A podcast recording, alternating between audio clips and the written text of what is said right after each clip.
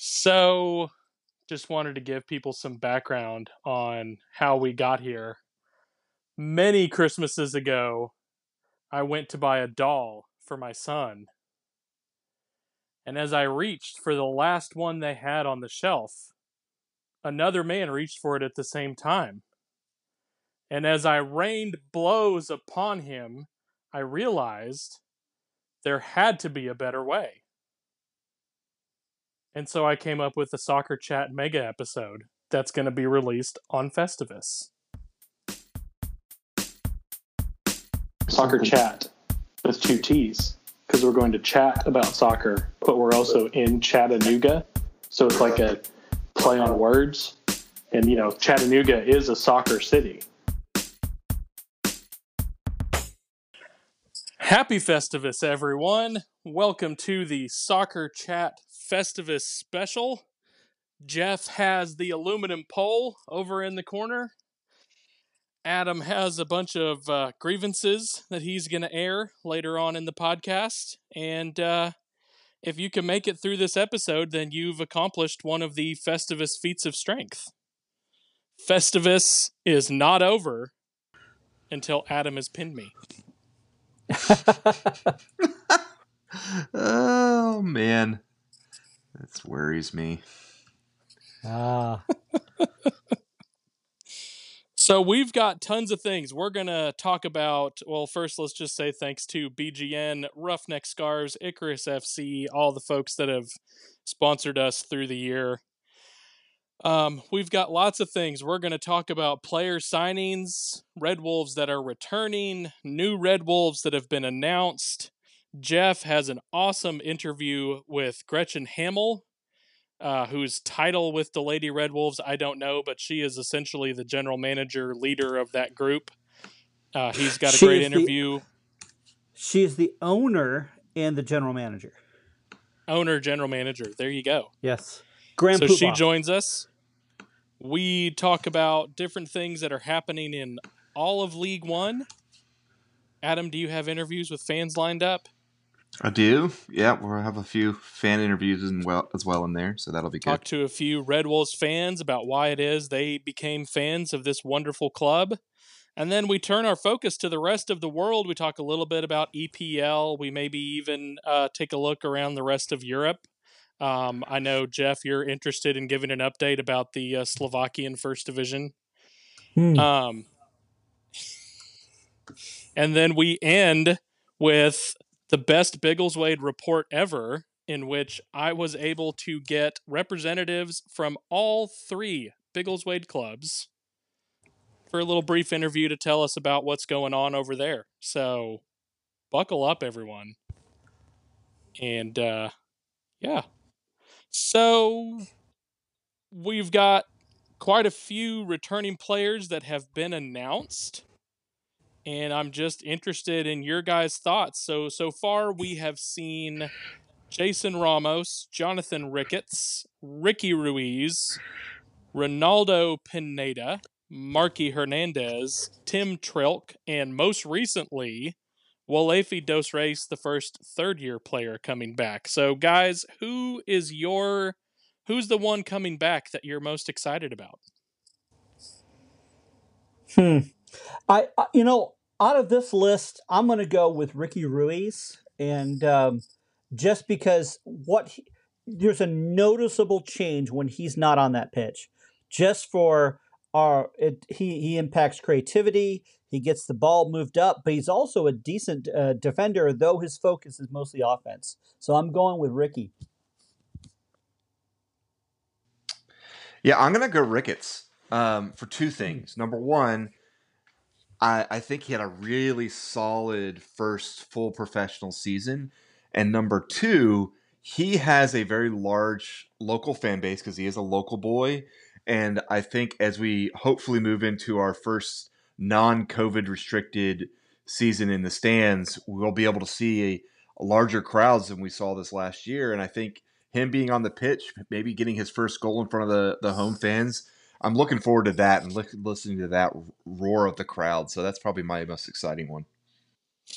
I forgot to mention during the intro, uh, Ricketts had reached out to the program and let us know that we are the number one Spotify podcast for Jonathan Ricketts. So Woohoo! that's you know, Emmys Emmys are nice, but but that's uh that's pretty high praise, I think.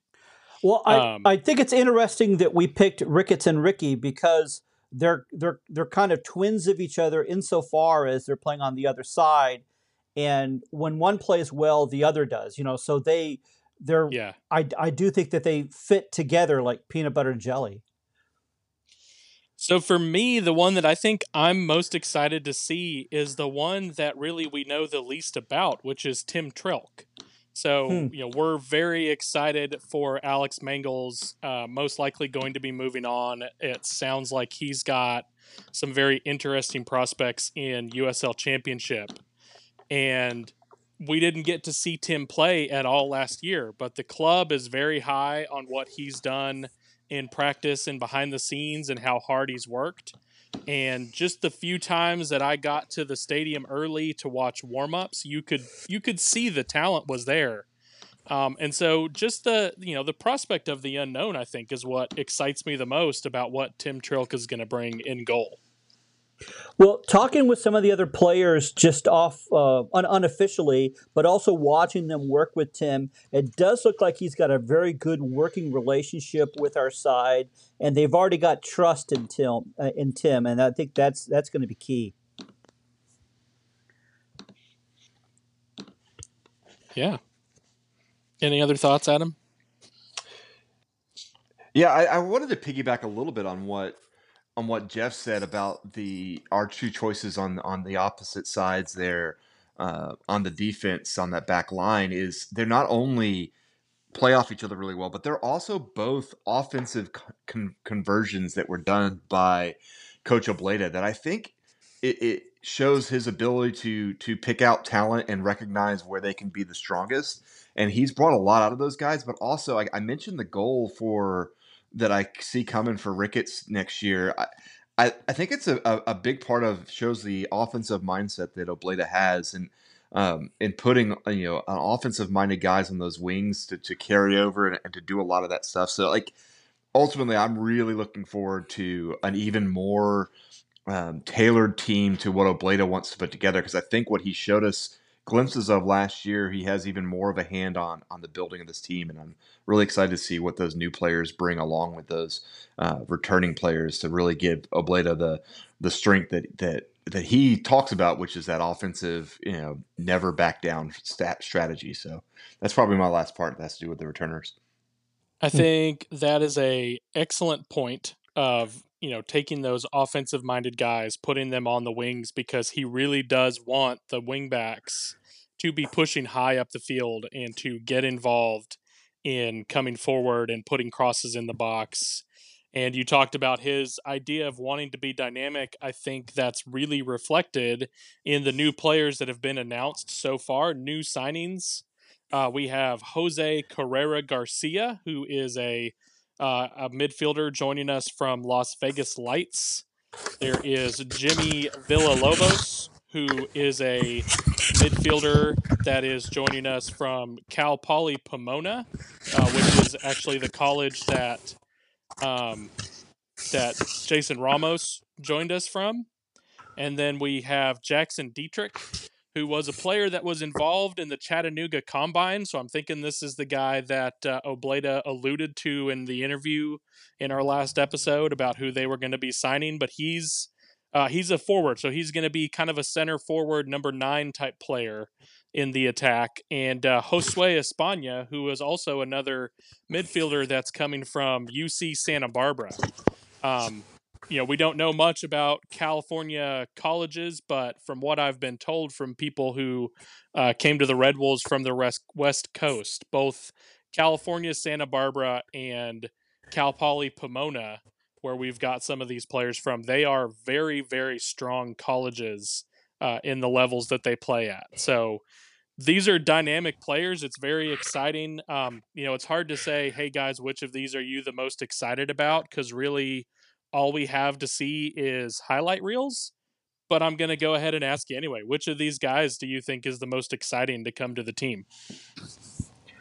I well, the, I think the one I've I guess paid the most attention to was the first one out was Jose Garcia, and he's coming in with uh, you know with some really good experience. Some of these other players are coming in a little younger, uh, coming more out of college, but uh, Garcia's already got time in Liga MX uh, as well as in USL Championship. So I think he's the one that's the um, that's the big signing so far. But uh, I am also curious to see. I haven't seen any footage of Jackson Dietrich because we do Dietrich's rather well at uh, Chattanooga Red Wolves. Yeah, he will be the third different Dietrich. Um, so that that's just kind of a weird thing because it's not like Dietrich is is the most common name you see in the U.S. So for there to be three different Dietrichs on the team, three for the three full years we've existed, um, seems like it's going to be a hard thing to continue going forward, but I, I, give I give all the credit in the world to Sean McDaniel for continuing to find more Dietrich talent wherever he can. Uh, so he, this is going to be one of my big pet peeves with the Red Wolves and with USL in general. Can we stop acting like these players came straight from college and that they haven't been playing for other other leagues, specifically NISA? Because both España and Villalobos played for the LA Force in NISA last year. And we've got tape from when they played at the same level, according to the the United States Soccer, same level as what League One is. So we've got a bit of an idea of what that looks like.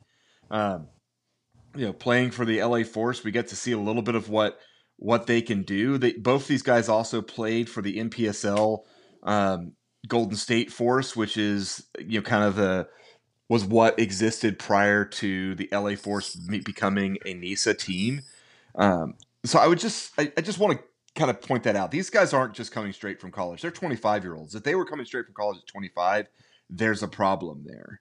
Um, because that that's not the normal age that you're coming over from college. It's usually 21, 22. So that, that's probably one of my biggest pet peeves. Um, these guys are, like I said, they're both 25 year olds. Dietrich's 24. These aren't young guys, right? Like they're the same age as Carrera coming from the Las Vegas Lights. So he's not just bringing in young guys that are that that that have no experience, if that makes sense. Um, because we're replacing some older guys, right? Eamon Zayed, you know, 37 years old. Uh, I think it's safe to say he's probably never playing another game of professional soccer. He may coach somewhere uh, but you know, so it, it's not like these guys are like babies, is what I'm getting at. Um, you know, it's still going to be a very young team overall. Like, I mean, you, have got you know players like Ricky Ruiz who's 24 and, and, Ricketts who's 23. These guys coming in, but they're they're not 21 year olds. He's not bringing in a a bunch of really really young guys um, to replace these other guys. Is the only thing I kind of want to get at there. Yeah, I think that's a good point. But also, to me, when they're with these guys and what you're hearing about them is that they are dynamic midfield players. So they're adding depth to that midfield that we talked about kind of being our Achilles heel last year as people got injured. Uh, and they're going to be very dynamic attacking um, you know, they they look to put passes through and challenge defenses. So it's not going to be the kind of I'm going to receive the ball, I'm going to turn back, and I'm going to send it to a center back, and I'm going to go trot back over to the other side of the field. These are guys that are going to be looking to take people one on one, looking to make moves, looking to to you know put that through ball into the winger and uh, so I'm excited about that. Uh, there's, you know, I'm sure they got some training, but they've got some some real good quotes talking about wanting to join this club and play to win. And so, you know, it may not get you all the social media fawning to worry about actually winning, but that's part of why I enjoy this club compared to others around the lower levels of soccer. Is you know they're not putting the Red Wolves together for Instagram clout; they're putting it together to win trophies. Well, I think one thing we haven't mentioned yet, something to be really excited with a new player, is when you sign a guy whose first name is Jimmy, uh, same as our coach, and his last name is Villalobos. Uh, which uh, what, what, does that mean again, guys? Uh, I think it's uh, city city of wolves. City of wolves. So yeah, he's he's he, now the the bar is raised very high for this guy. He has to be the ultimate Wolves player. Uh, so welcome to Red Wolves, and uh, so uh, that I think that's that's going to be great. Um, outside of the name, and, and it's kind of fun with, with the name. Yeah, it's I I wasn't suggesting these guys are straight out of college, but what what I was highlighting Garcia's uh, um, level where he's been able to play, such as Liga MX as well as Championship. So it'll be exciting to see what they do when they come into uh, into camp, whenever that will be. From from what I'm hearing, they're kind of waiting to hear when the league is going to announce the beginning of the season, so that they can work backward and decide when to start their uh, their preseason camp. Uh, it could be could be as late as March. It could be as early as early February. We'll have to wait and see what League One announces. There's going to be more signings. Um, yeah. Know, from what I have been able to get from talking to folks in the front office, the California Combine was even more impressive than what they were able to put together in Chattanooga. And there's, I, I believe, Josue Espana was one of those players signed from that combine, and I think there's probably three, maybe even four or five more that they're going to be announcing later in the winter. Um, and, as well as the announcement that came recently about Wally coming back again from other conversations I've had that the team has neither confirmed nor denied with me um, that there are a couple other players coming for a third year. As we wonder, speculate um, and this is all irresponsible speculation. None of this has been confirmed or anything. Who who's a player for, of that that you guys would love to see come back? Well, I haven't heard. I think it was interesting because we have heard that Roe is back and that Ricky is back and Marky is back. We've not heard anything about Ami. And I, I would think with, with, the rest of the grouping there that Ami would have been made mention to.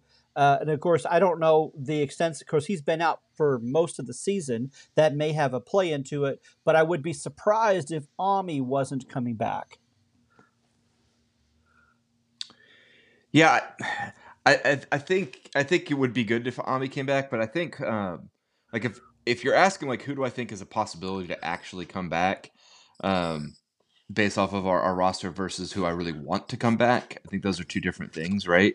But if you're talking yeah. about like when I look at who we have that I think could be coming back, uh, they haven't really produced to a level that I think they're gonna they're out of contract or out of the option year and they could go on to championship or even MLS. Uh, when I look at that group of people, like someone I, I would have liked to you know to, to see come back that, that we haven't heard anything about is honestly it's Patrick Okonkwo. Um, we didn't see a lot of him. He, I think he played a total of 88 minutes all of last year. Um, mm.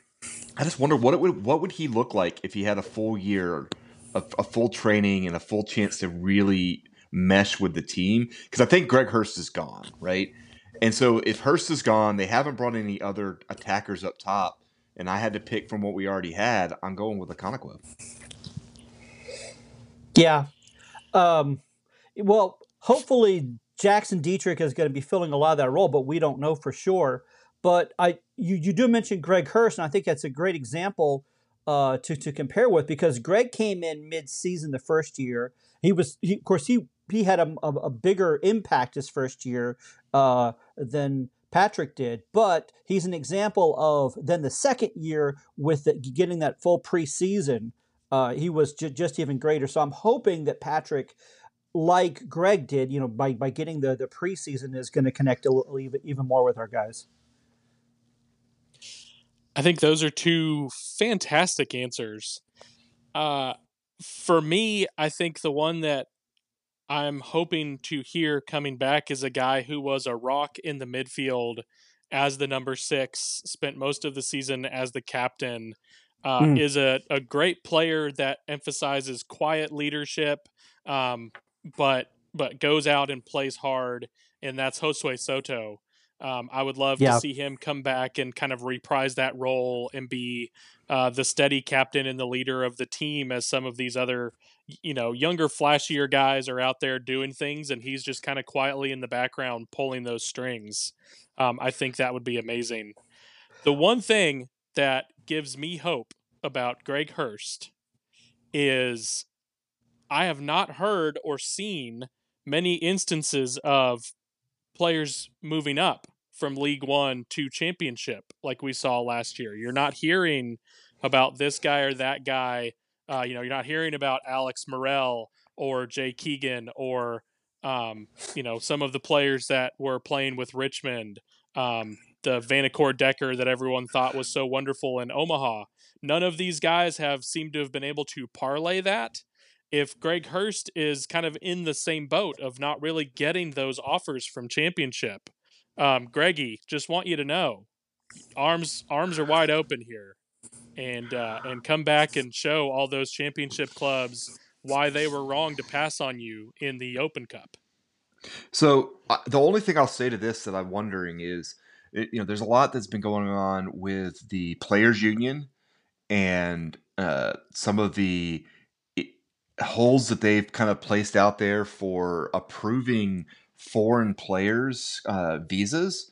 It's it's hmm. uh, they basically the as a recognized and they are recognized, um, but as a recognized um, union, they have to kind of put their stamp on that. And I know that Greg is an existing one, but I don't know if because he's been here for two years, if it has to be renewed and if that's going to cause any problems. I'm wondering if if that's playing into it at all. I just don't see how a Jake Keegan, a Greg Hurst, those type of guys don't get a chance in championship because I think they've proven all they need to prove at this level. Um, and so I don't know if that's part of it or if it's just he's already signed somewhere, but they're waiting until after the the holiday time during that dead January, February, March period. Uh, mm-hmm. Who knows? But if, if you're right, if he doesn't end up at championship and the Red Wolves don't bring him back and they allow him to escape to some other League One team, that's a huge miss. Yeah, well, it's uh, we still got COVID lingering over us uh, to as a wet blanket, and that does have a big change or, or big impact on crossing over borders and so forth. Another impact, uh, Greg, he's from Scotland, which is part of the UK, which in a couple of days is actually going to have their Brexit. And in clubs in the UK, uh, it's going to be difficult for them to get international players. So who knows? I you know, it would it be possible that Greg could get back in the UK? I'm not saying in championship. I mean on uh, Premier League, but possibly in championship level, because they're not going to be able to pull from as many international players in Scotland and the UK. Yeah, I get what you're saying. Then I, I don't think I just don't see him as being championship level caliber. Maybe League One over there. I don't think that mm-hmm. there's an equivalency to USL Championship to EP to to the English Championship level. Like I just don't see it.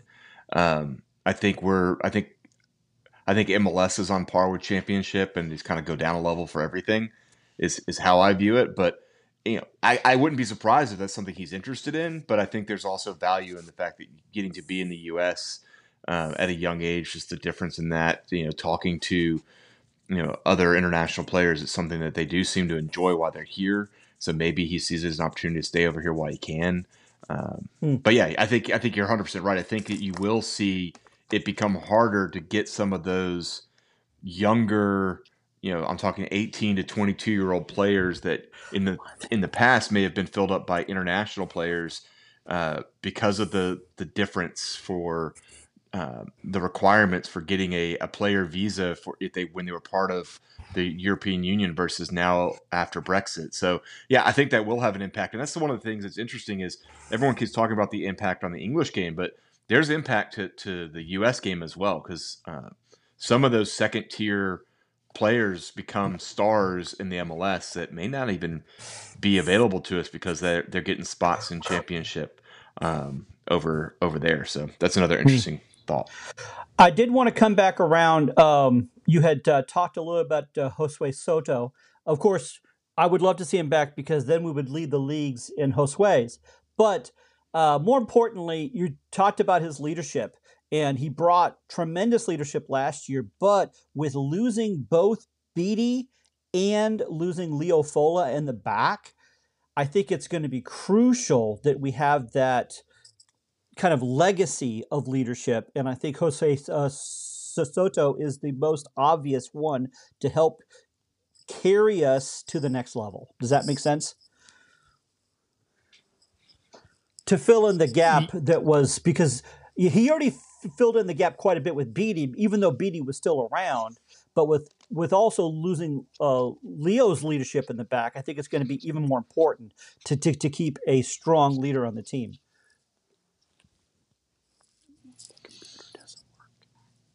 Yeah, I think I think that's an excellent point. I think I think that sometimes the things that you do just through you the example you lead, and I talked about kind of the uh, the ages of our players. You know, Soto's also one of the older guys that, that's that's left over from last year. I, in fact, uh, looking at it, he was the oldest player that um, was a consistent starter last year. So, yeah, I think he brings the leadership not only through um, the way he carries himself and, and, taking control, but also through his just vast experience compared to some of these 23, 24 year olds. All right. Excellent stuff.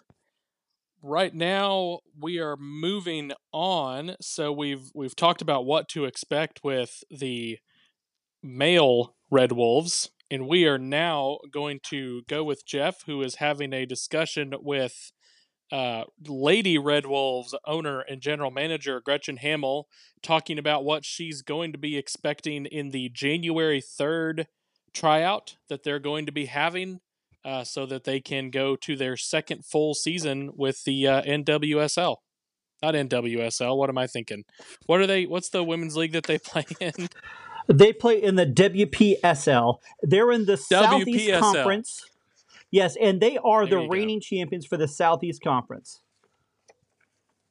All right, so let's go to Jeff and Gretchen.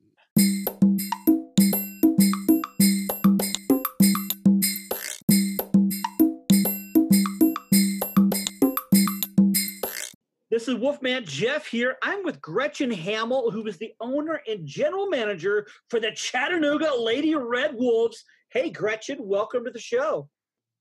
Thanks. Thanks for having me on your show. It's good to be here. How are well, you?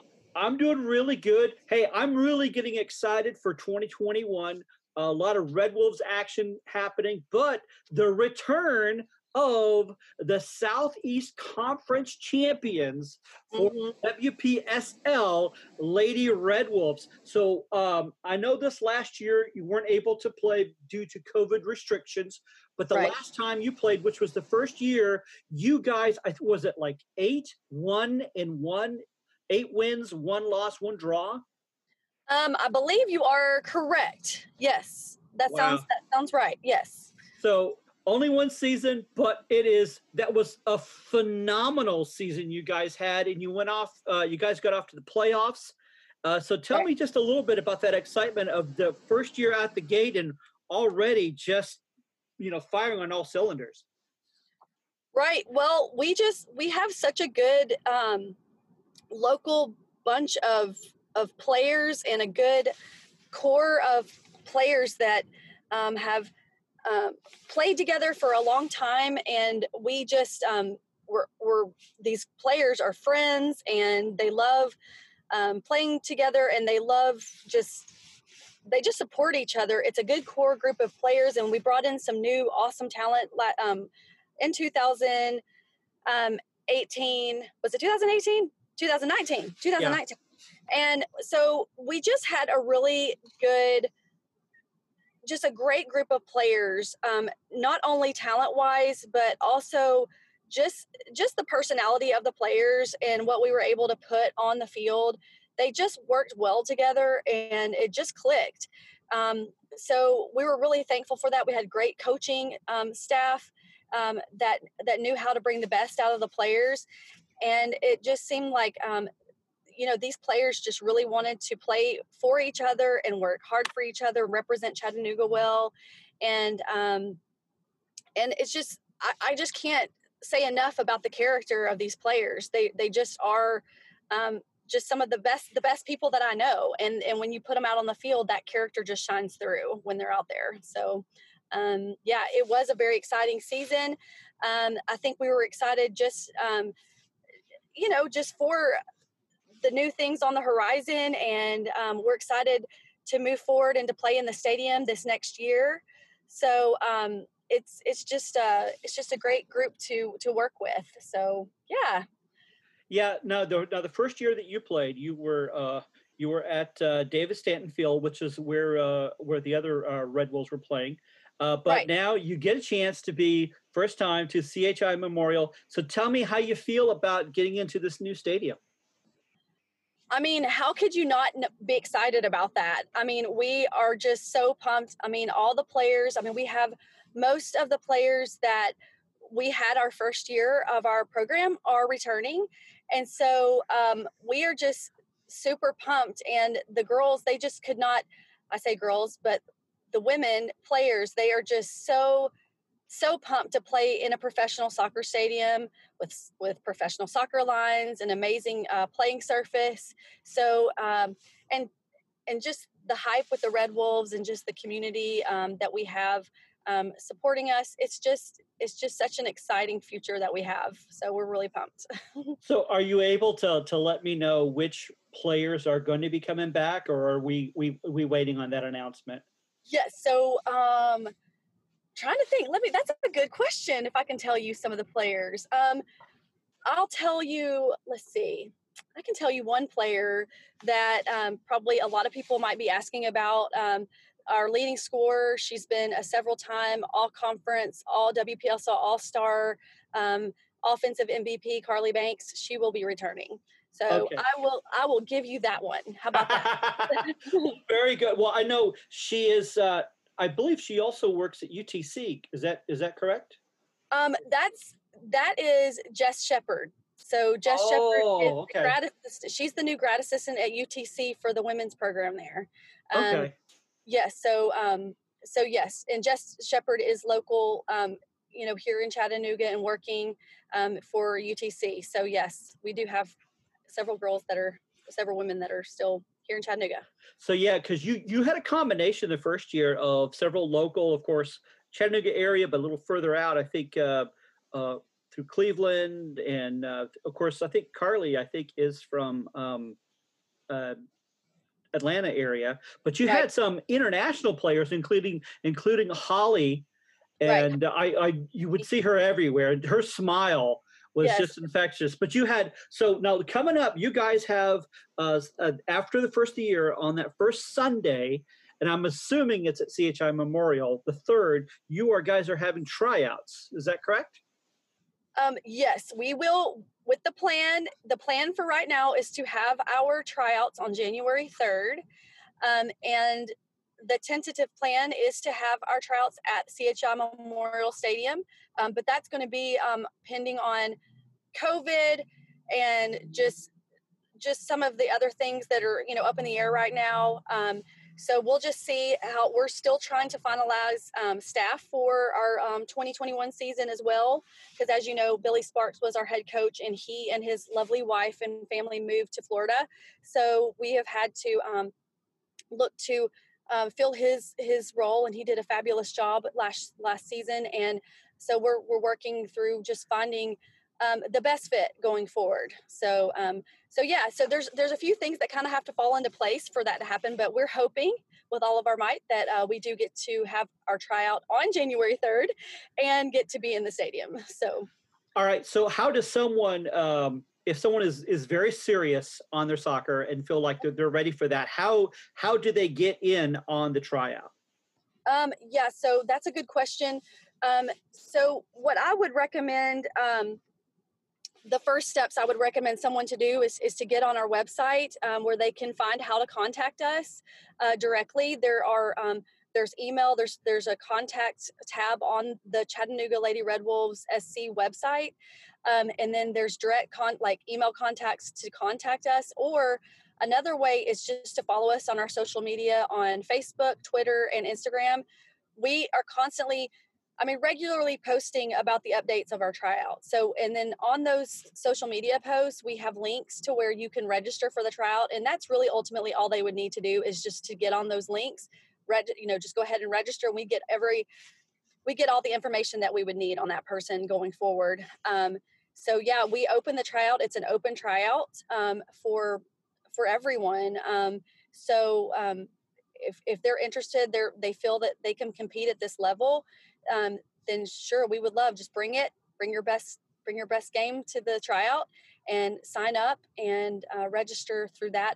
There's also a link on our website. So um, if you get on our website, um, there is access. There's a, a tab or a um, there is a um, a link to where you can register um, for our tryouts there. Okay, so at the last time that you had the tryouts, um, before your first season, was there anyone that wasn't on your radar that made the team and really shined, even though you hadn't seen them be before the tryouts? Oh wow, that's a great question. Okay, so I'm I'm trying to I'm trying to go back and to think about. We're uh, a thinking person's podcast. You know, yes. we do the deep research. I like that. I like the questions. They're very good. You have some great questions and challenging. So this is really good. Let me let me go back and think about that tryout. Um, you know, we've we've you know, I've been here in Chattanooga in the soccer community and a lot of these coaches um, that we kind of have a good a good sense of kind of what is around here, but um, but I'm I'm almost thinking who was it? Let's see. Um, I think I think Macy Fox came to the tryout, and and I think I do think that she was one that um, came to the tryout, and we weren't. Um, and I don't think I don't know necessarily if she was on our radar before that tryout. Um, and there is another one too. Oh, I can't think who it was, but I, I, really do think it was Macy Fox was one of them, and then she ended up being our starting left back. Wow. So she was she was a former UTC player, and and played incredibly for us in our first season. So well, the reason I mentioned that was so that if you're sitting there, if people are thinking, is it worth your while to come these tryouts? Oh, yes. These tryouts do produce forward. Now, you said you're looking for a new coach. You haven't ready to announce that yet. Is there anything else in the staff for the front office that's returning, or is anyone else new for us to, to know about? In the in the front office, so I will be returning as usual. yes, yes, yes. I'm, I'm, I'm always I'm always around, um, and our game day staff will still be consistent. Um, yeah, so right now we're just kind of considering um, our, our former goalkeeper coach. She just also had a newborn. She has a newborn, so we're looking to to probably um, to to replace her if that's if that's something that she is wanting to do. We're kind of up in the air if, if what what she wants to do for the summer. We're not really sure you know so that's also up in the air as well.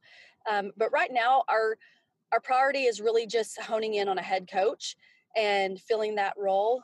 Um, and then our game day staff and our operations like carly banks um, not only is she a player but she also helps me a lot um, with when you see those amazing graphics on our social media she is multi-talented person she makes those graphics and so she is a really good graphic a graphics person so um, i appreciate her a lot and and um, so she's behind the scenes really you know not only a player on the field but also working behind the scenes helping this program to uh, to get noticed and get some publicity and and to market as well so she does a great job.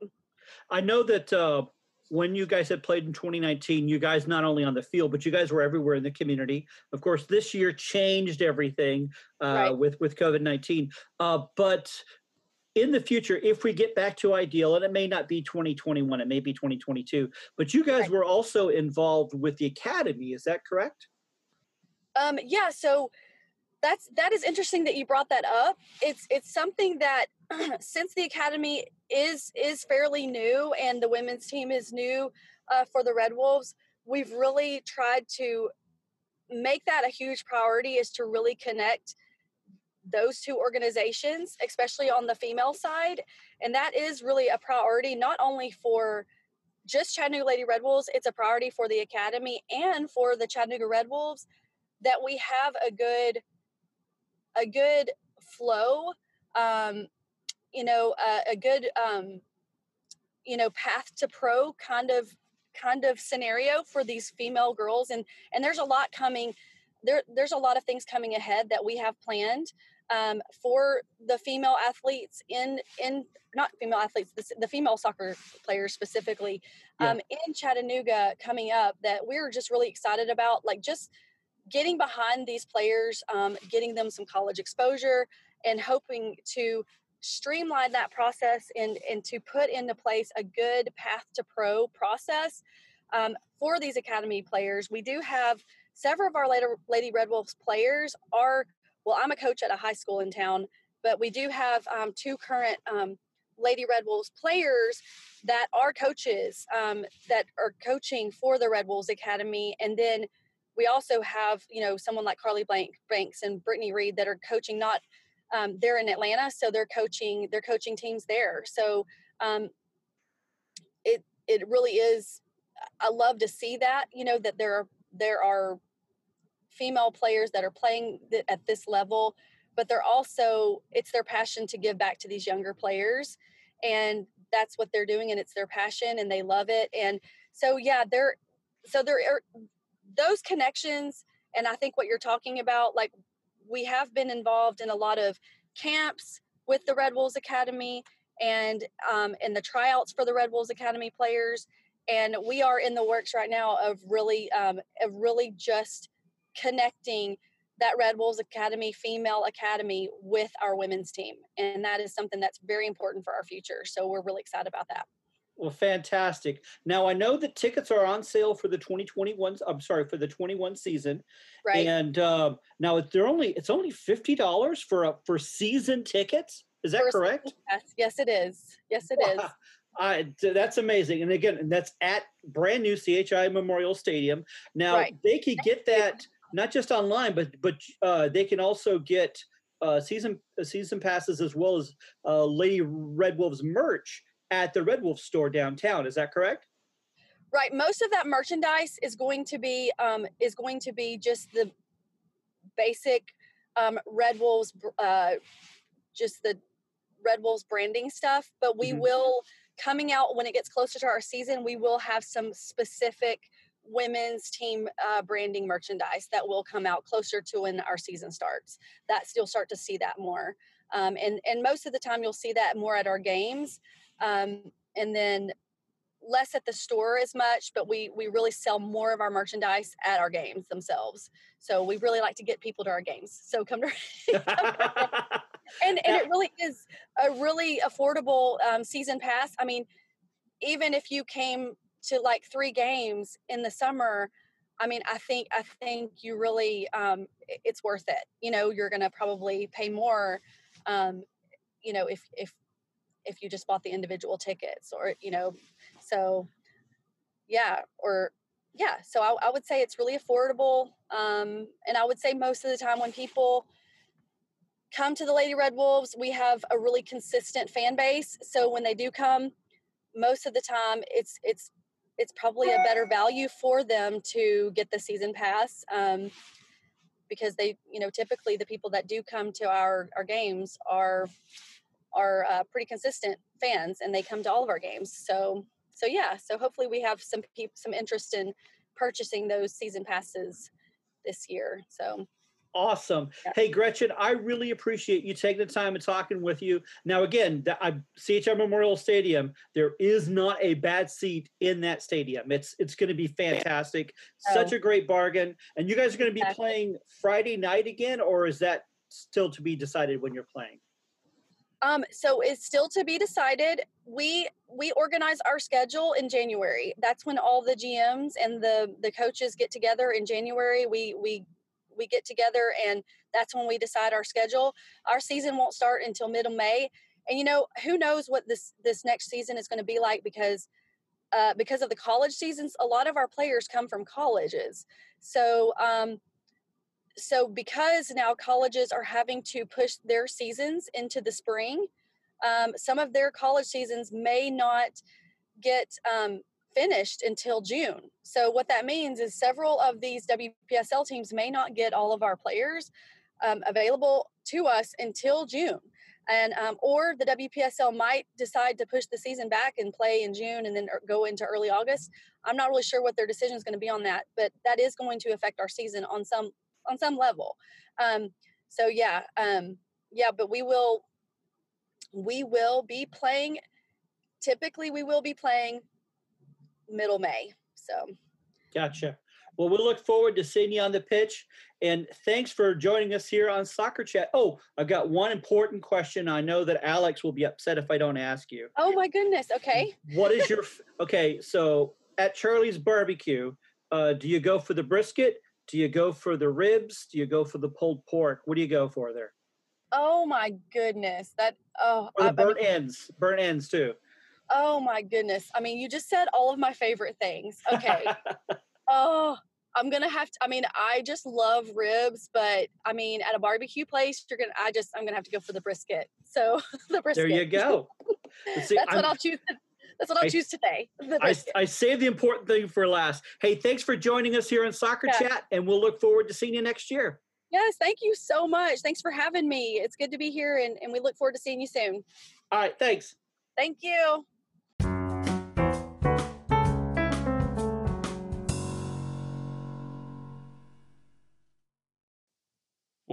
well, welcome back.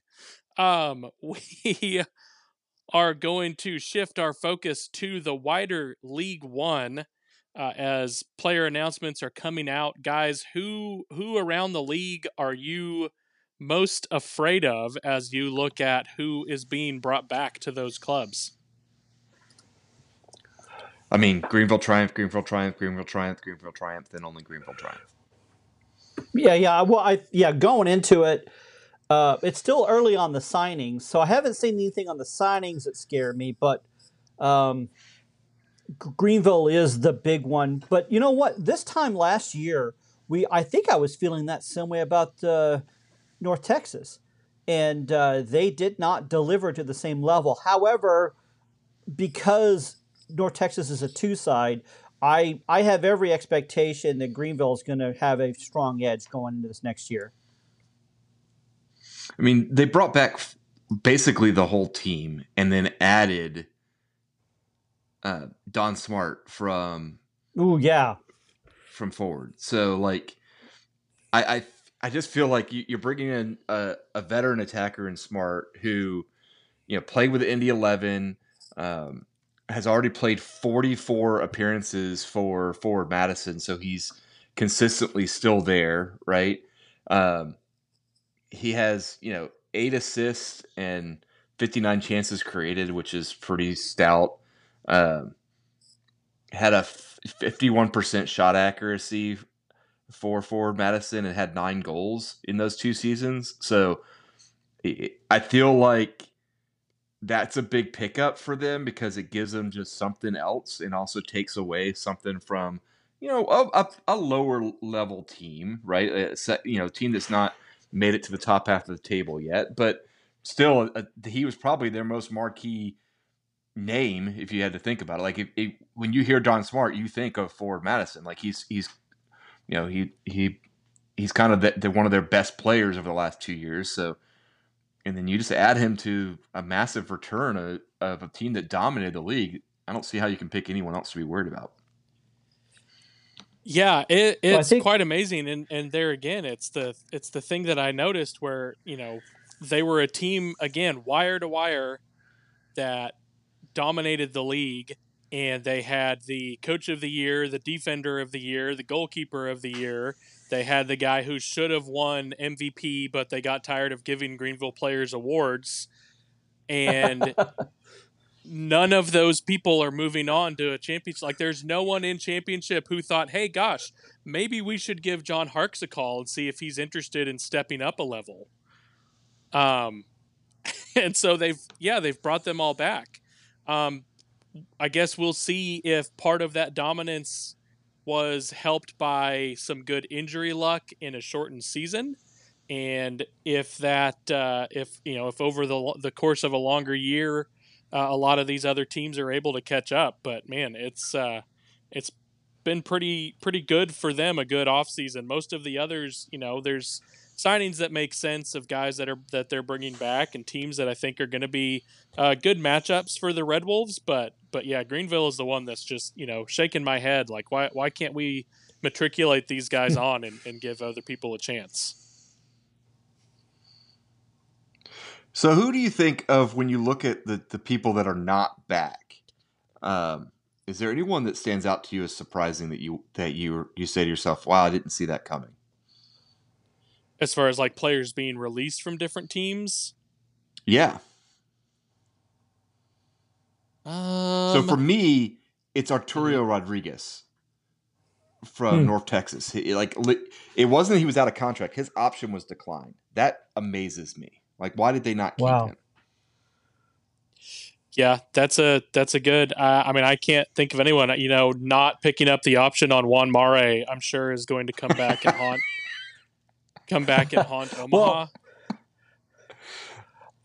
we've not had a chance to see what's happening at everyone's combines.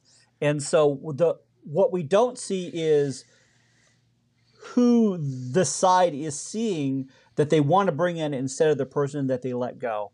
Uh, so that's going to be interesting to see where all these pieces fall. And um, we still have a ways to go until we until we know the full sides. But uh, I am um, I am interested in watching Tormenta because they are starting uh, so some movement there. I think they picked up the striker from um, from FC Tucson, uh, Liadi, and I was okay at Tucson, but I wonder is he going to do better in Tormenta? Because sometimes you go to a different side and the things that um, you know it just it, it clicks. So that's the thing. We, we don't know what happens with the chemistry set there. And it'd be interesting. Uh, we don't have the resources to go to every combine and follow and see w- what's coming up. But um, I think we're going to be surprised at, at, at who's coming in and and head scratching on the people that they let go because we've been head scratching on a few that, that the Red Wolves let go, such as uh, Leo Fola. At least I've Well, been I don't scratching my know- head. Well, and I- I don't know that Leo Falla was a Red Wolves decision, right? He's not under contract. He didn't have an option left. I think you know if you read between the lines in his announcement on Instagram, I think they asked him if he to come back, and he decided that he wanted to pursue something else. Is the way that comes across to me. Yeah, Um, would- because you know, it's not like they're required to come back. Right. Until he signs with someone else, we don't know for sure. But he's one that I would have assumed we would have done everything to get out there. And we what we don't know is what Leo has in the works. The other thing what we don't know is the Red Wolves haven't signed any defenders yet. So that's interesting to see. There may have some th- th- there's some behind the scenes business I'm expecting is gonna is gonna come out. So uh, I haven't seen what we haven't done with the Red Wolves yet. I don't. I haven't seen us sign any players from any other clubs, and so I'm not sure if that's going to happen or not. In, in other words, I'm sorry, from other League One clubs. I think when you look back at the previous year, it was kind of the same, uh, same thing. There, you know, we we weren't bringing guys in from other League One clubs. They're they seem to, you know, with with the connections that Jimmy Obleda has in California, Southern California soccer, they seem to feel like there's a lot of unmined talent there, and that it's it's that's where they're going and what they're looking for uh, to be able to build their club and coming with guys, you know, local people as well, as far as Jonathan Ricketts, and you hear them talk a lot about what they're going to be doing for, um, you know, players through the Chattanooga Academy, the Red Wolves Academy, that is, um, you know, having really a lot of success, has got players going on, uh, committing to top Division One schools to play soccer. Um, and so it's it that seems to be the route that they're going instead of you know trying to bring guys from this or that club. They didn't even really bother to kind of kick the tires on anyone from Lansing after Lansing folded last year. Yeah.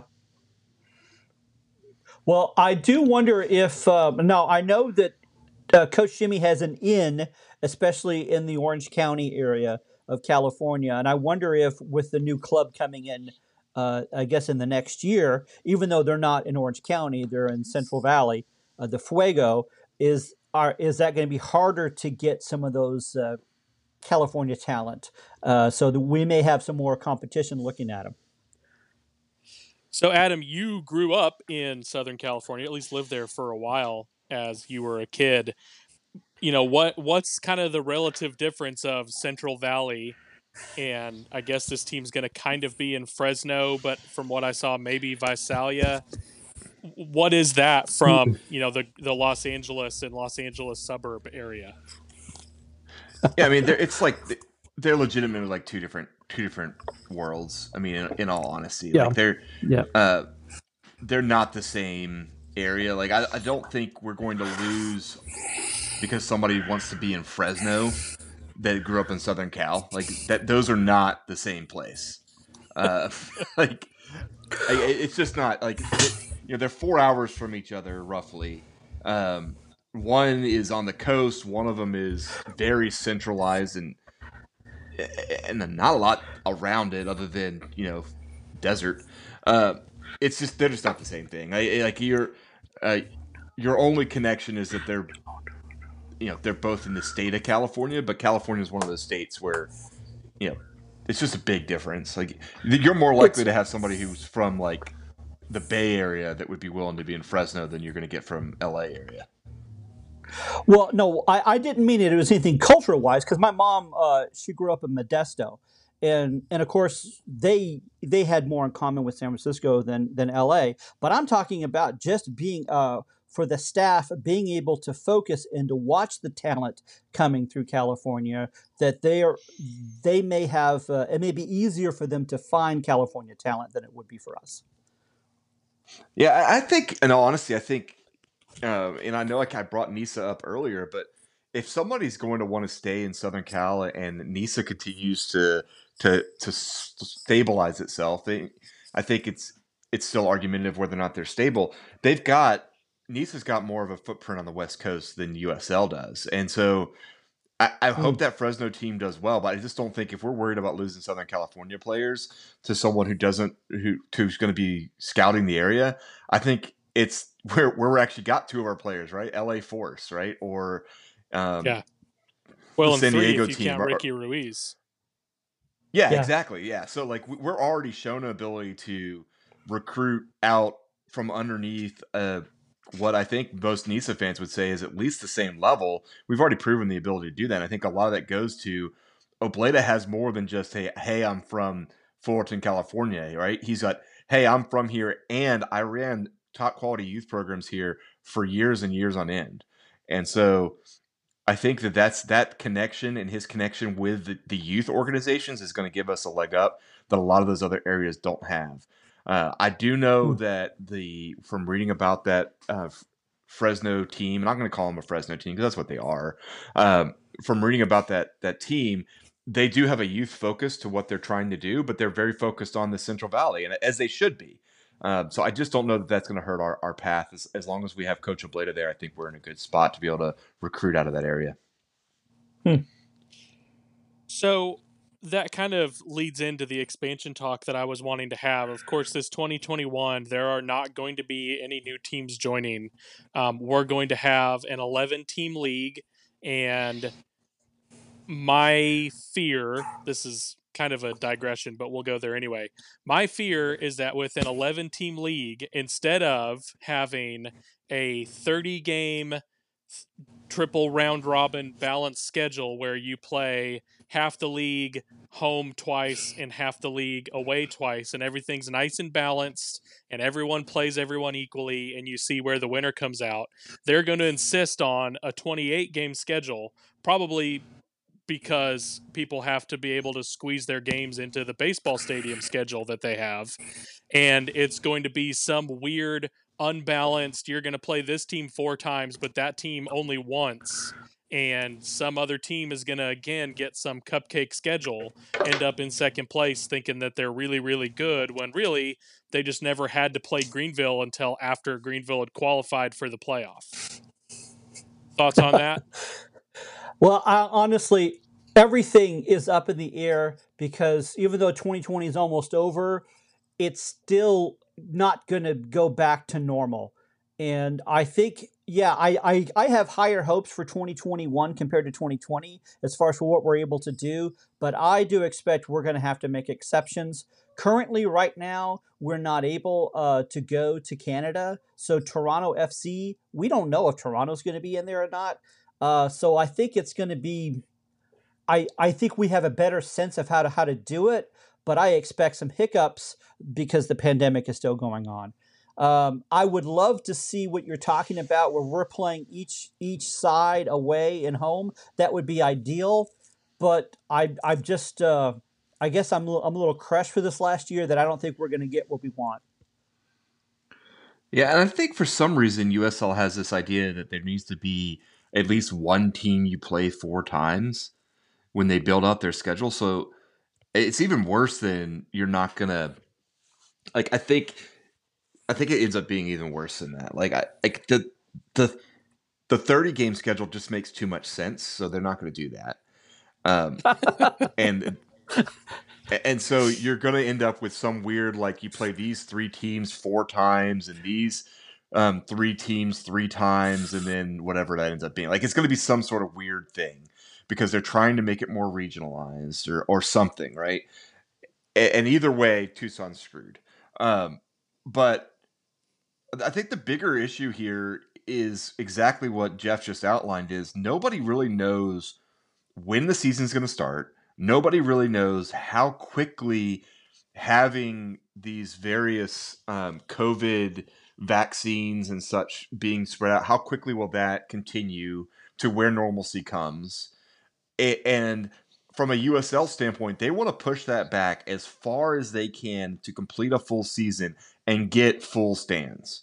Because I don't think USL can survive, especially USL League One independent teams, another season of 20% capacity in their stadiums.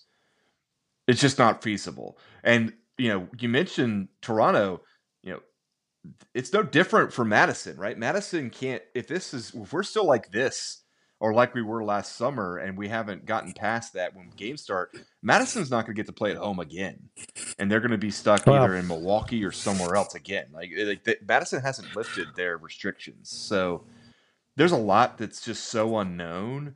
But uh, if we step away and say, okay, we're going to be able to get a full season in, what keeps them from having two additional games for each team? It's 20 total additional games, or 20, sorry, 20 two additional games total for the for the league.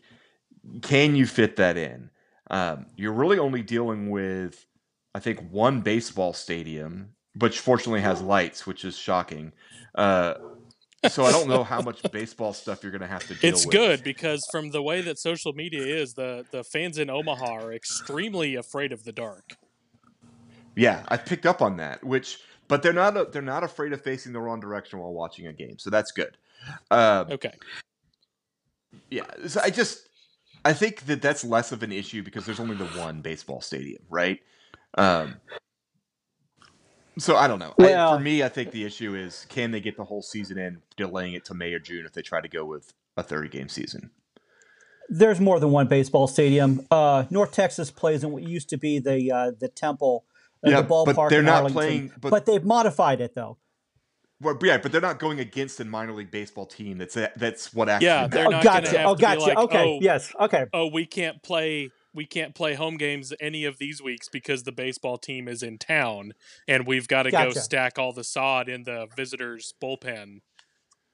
Right, and and and, and, and let's be honest, our own our owner really only cares about the minor league baseball team. He doesn't give a darn about the soccer team. So you know, because that's the fact. Because if the soccer team is second fiddle um, in that stadium and to that owner, and will always be second fiddle in that stadium and to that owner, so uh, they're always going to deal with that. They're always going to get all right. Well, minor league baseball set their state their schedule. Now we can figure out ours, and that's going to always be a problem. And so that's not me just taking a shot at Omaha. That's just the fact. In the in the U.S., the minor league baseball team owners that purchase a franchise or start a independent um, non-franchise whatever you want to call the nisa league teams that also own a minor league franchise are always going to put the minor league baseball team first because it's four times as many games. That's four times the revenue op- opportunities. That's just a fact. And so that's what's priority. And so there's this fear of losing those minor league teams a lot of teams just lost them because minor league baseball contracted. That just happened the last few weeks. If you're not aware, they finally announced who the official teams are for next year. Um, Congrats that's a, to that's the lookouts, legitimate by the worry. Way. Yeah, you survived that, but I'm really curious as to how you suddenly got to where you're at. I'm sure we'll find out about the new stadium that this the city's helping pay for at some point. Um, then that's just my pessimism about how these things work. But you know, that's just a fact, and that's not me taking a shot at their owner as much as the owner's a businessman, right? I get 40 Yeah. games versus I get 14. That's a simple decision of which one I'm going to make sure I always keep the the big dogs happy, and the big dogs in this case in Major League Baseball. It makes sense. So, rent over. so looking towards 2022 we have one officially announced club we have a lot of others that seem to be in the very strong stages of getting announced sometime soon. So we have the central valley fuego. We talked about the team in fresno. Um, there are some very the the club that is trying to bring professional soccer to portland already has uh, some kind of merchandise deal that they've put out that the, was on the League One website uh, that goes to to help a local cause. Um, it's funny to me, but it's great that they're doing what they can to try to help the community even before they exist as a franchise. Uh, so we'll be seeing Portland, Maine. Um, Adam, I love. I, I still love as much as it hurts me as a as a Portland, Oregon resident. I love your idea of Real Portland. Um, there is a, a well, they're going with Forest in- City. Yeah, which doesn't make sense to me. I mean, I know there's forests that are around Maine, yeah. but That that's pretty much all. I, I used to live in New Brunswick, so I used to go through Maine. That's that's a that's pretty accurate. Uh, I'm either that or it's going to be a lobster reference. So I expect that they're going to have a guy that looks like Paul Bunyan, and as they ought to. If if they have Forest City right there in Maine, and if they don't, if their mascot isn't someone like Paul Bunyan, I will be very disappointed. So the great So- thing to me about the club in Portland is it's a real estate developer looking to do something similar to what Bob Martino is looking to develop here. So they're trying to get together to put a real soccer specific stadium in the Portland, Maine area instead of the minor league baseball owner just shoving it inside of the minor league baseball stadium.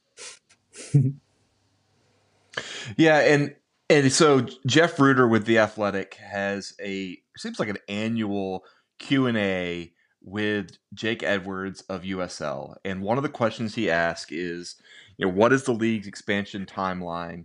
Um, and you know, Reuter basically really gets to the heart of like, what are we looking at here? Like, what what what's realistic? And the answer that comes from Jake Edwards is they expect over the next three to four se- three to four seasons to be done with expanding championship, and their focus really is about building out League One. And his statement, which I thought was a massive number, is the following: direct quote. There are about 40 active conversations going on now with communities who are interested in bringing a League One team to their city. And I believe there are at least 15 active deals being negotiated currently.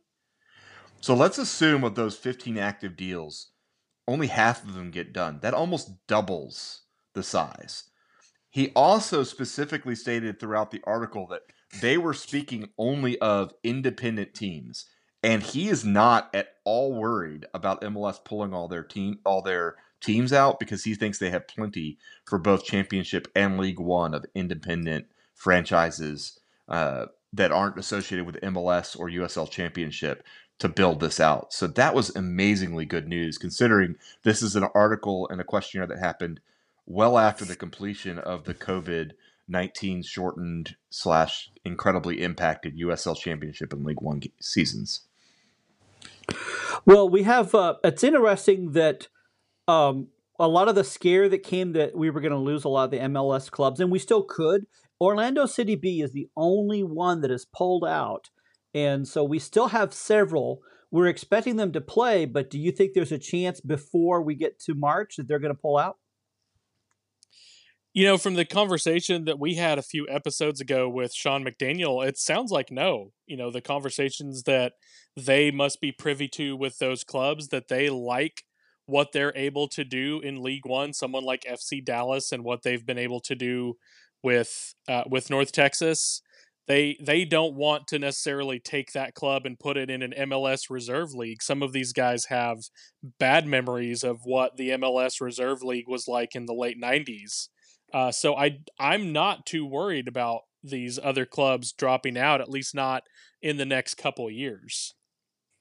Hmm. And and the reference in that same article I talked about, eh, you know, it's a it's a it's a exact knock on what you're talking about. I think USL recognizes that there's two types of MLS reserve teams. There's ones that are strictly about let's do this for player development, and there's ones that also want to win, right? And he basically says he thinks there's great potential for the MLS Reserve League because it provides a great platform to those those teams whose sole interest is player development, and it's an appropriate place for their clubs to achieve those goals. I think USL is basically saying, please do this. We're tired of Orlando City B existing in our leagues and making those games useless and pointless and boring. But we want to keep North Texas. We want to keep uh, the Red Bulls uh, two team. You know, we want to keep these teams that are com- consistently competitive at our various levels because we've shown a value in it. Right? There's a difference. Like North Texas would not do well, in my opinion, in USL Championship necessarily, like like the Red Bulls two team does. But at the same time, they've picked the right balance, right? We want to be competitive, but we also want our young players and give them a chance to succeed. They do that really well. Orlando City B was like, hey, we've got a bunch of 12 year olds. Let's throw them out there. Like, it, there's a big difference here. All right. Well, let's take another break and let's go to Adam's interviews with the fans. Adam, what do you have lined up for us?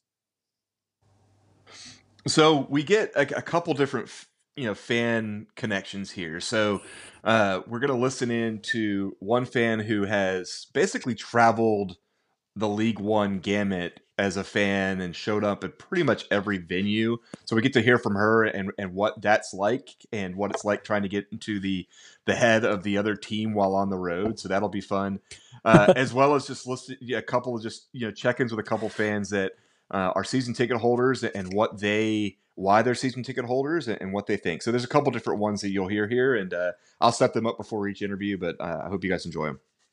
Uh, also, just want to say real quick that they are loyal listeners, and we really appreciate their listenership and appreciate them joining the podcast. So, very cool. I, I also want to mention here that I had to give a massive warning to uh, Kay Baker about uh, the fact that we would like to keep our clean status. so,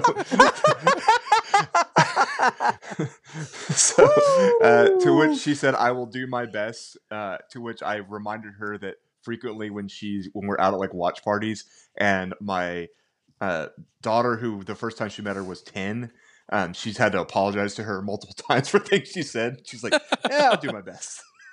so.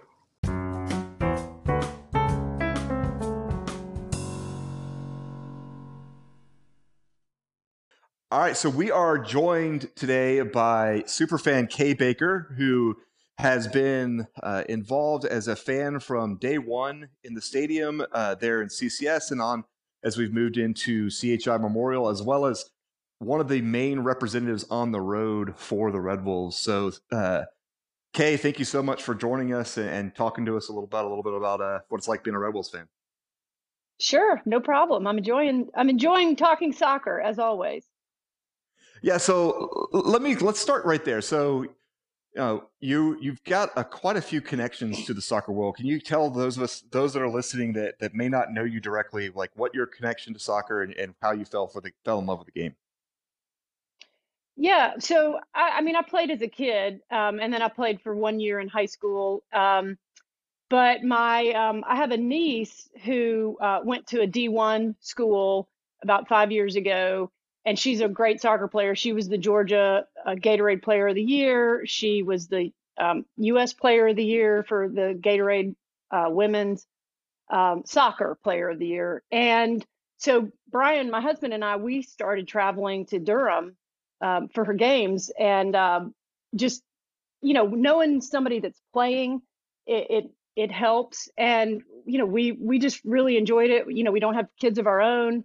uh, we've got a lot of dogs, but you know it's easy to find a dog sitter. So you know we we have the luxury of of being able to work on the road if we need to. So we took road trips. I, I mean, when Ella, her name is Ella Stevens, and she's currently playing for the uh, Chicago Red Stars in the NWSL. So um, she is the reason that I got so rabid about soccer.